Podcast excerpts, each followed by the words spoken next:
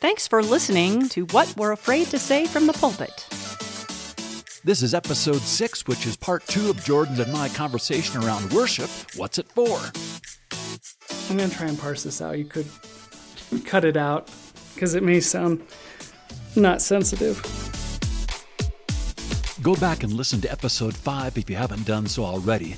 In that first part of our conversation around worship, we discussed whether God needs us uh, to worship.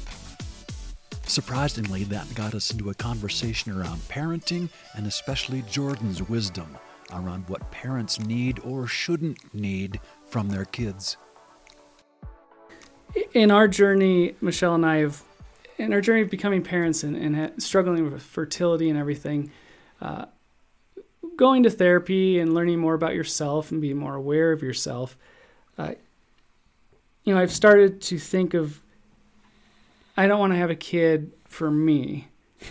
I want to have a kid to be able to raise a good person in the world that's going to make the world a better place, that's going to be able to give to others as well. Whereas I think sometimes, at least, I'll, I'll, I'll just I'll put it on myself. Uh, years ago, my thought was always, I want to have a kid because that's going to fulfill something in sure, me, sure. right? And and and being a parent does do that.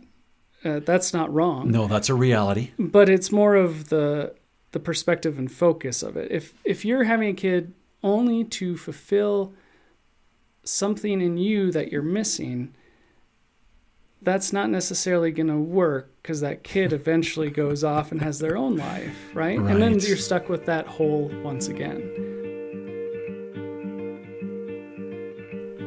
I think about God creating all of existence out of love. That it wasn't, I need to create this because I need all of this to worship me because I'm lonely. It's no, I have all this love to give and I want to put it out there. I want to create something, and that love continues through people to others and all of creation. Uh, so that's kind of that's kind of the view I'm playing with now. I can't tell if it's bad or not from your face. oh, are you kidding me? I'm trying to decide what new podcast I should open up just to make sense of your last four minutes of just beautiful, vulnerable uh, explication of parenting and infertility and hope and need. Absolutely beautiful, my friend. Yeah. Uh, this, thank you so much for that. Um, I didn't. I'm sorry, I didn't know that was all in our question. We were talking about worship. It's all there, Jordan. Yeah. Absolutely. What What do we think we're doing on Sunday morning? And the way better answer uh, is um, an overabundance of love, and letting that somehow open us up uh, to what is really real. Yep. Um, and not housing the whole thing in a parent's need. You are way too gracious on this. Yes, Jordan, sometimes we have kids to fulfill our own needs. Holy Hannah, there's what percentage of therapy is right there. Um, probably about eight years. So, so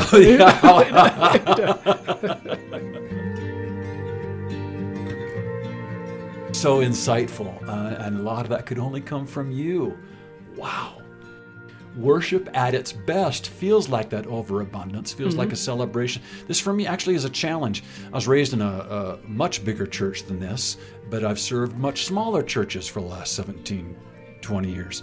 And so uh, I often stumble in part of my stumbling of informality, both from the pulpit and forgetting that I'm supposed to say something for uh, collecting the offering. Any of that uh-huh. is, uh, it feels like more than a community to me. Mm-hmm. And that's not necessarily a great thing. I don't feel us connected as in one spirit. Sometimes it happens. Yep. Way easier when there's 20, 30, 50 in worship than when there's 200. Mm-hmm.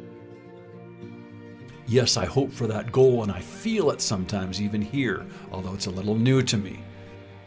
So, yeah, worship to me is um, uh, like here at New Hope, we try, our main thing is to love God and love others uh, as that's the greatest commandment that Jesus gave to summarize all the law. And so, to me, worship is a place where we come together to remind ourselves of that every week so that we can go out into the world uh, to bring the reality of God a little bit closer and closer each week. Um, because that's beautiful thing to me about the Christian story is God is inviting us to restore all things Right. with God. Uh, whereas a lot of us sit there and think, ah, God's got that. Well, no, God's inviting you to be a part of that. So, Right. There's a performative quality to worship that confuses me. hmm I'm either the first or the last to talk about it uh, uh, because I love playing piano or playing guitar or preaching or being up front. I like to try to encourage congregational singing that uh, some churches do much better than New Hope, and some churches don't do as well as New Hope. Um, it's it's a con- this would be a great conversation to have with uh, Tracy, our Uh, interim music director, uh, when people come and say, "I've got gifts, I want to do this in worship," or for you and I have this struggle all the time. Mm-hmm. I want to come in and do an announcement. I want to tell people about this thing that's going on. yeah, It'll only take five minutes. yeah, It, it'll only, t- you know, and we have this struggle of wanting to be inclusive, welcoming everyone, mm-hmm. and being the only gatekeepers yeah. for producing something in 60 minutes on a Sunday morning that's being streamed to Right. 50 people uh, that has a polish to it. yeah. What a weird thing. Yeah. It's a very weird thing because then you think about people in the entertainment industry, they could do something like this way better than we can. But I think that's the charm of church. It's the gifts of the people and, and people putting together the worship. Um, and, and that's why I, I always prefer, I like having many different voices in worship and, people from the congregation reading scripture or doing a prayer.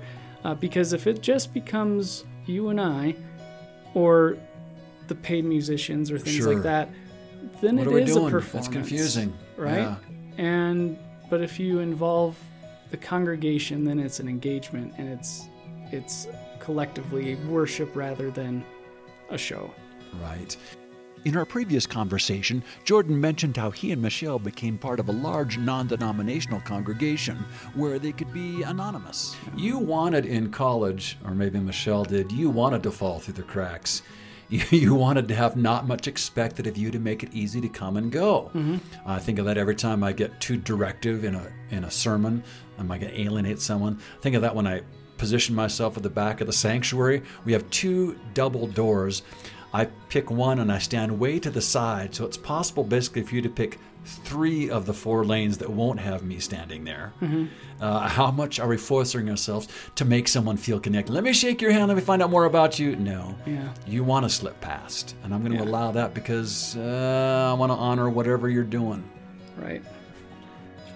Well, and it's kind of intimidating for us pastors to seek out that new person Absolutely. because that new person is like a. But every once in a while, there is somebody that's that wants that, right? yeah. So there's those differences, but most people they're like that feels too much too soon. Um, but really, what keeps people at church, I think, first and foremost, worship. If they like it, if they like the preaching style and all that, they'll come back again. But really, what keeps somebody in a church for years is the people, and if they get to connect with other people and they have a community there. Right. See them there in worship, get to nod, do the, passing of the peace, etc. Mm-hmm. but also at least i think now maybe for a different generation it's different but right now i feel like people want it to happen organically and not forced whereas some people are like give me this life group give me that program i'm mm. going to meet somebody there Yeah. other right. people are like i want to stumble upon my community because that's going to feel more natural and right than trying to force something and that's hard to do Absolutely. Worship's always the first step in, always the first exposure.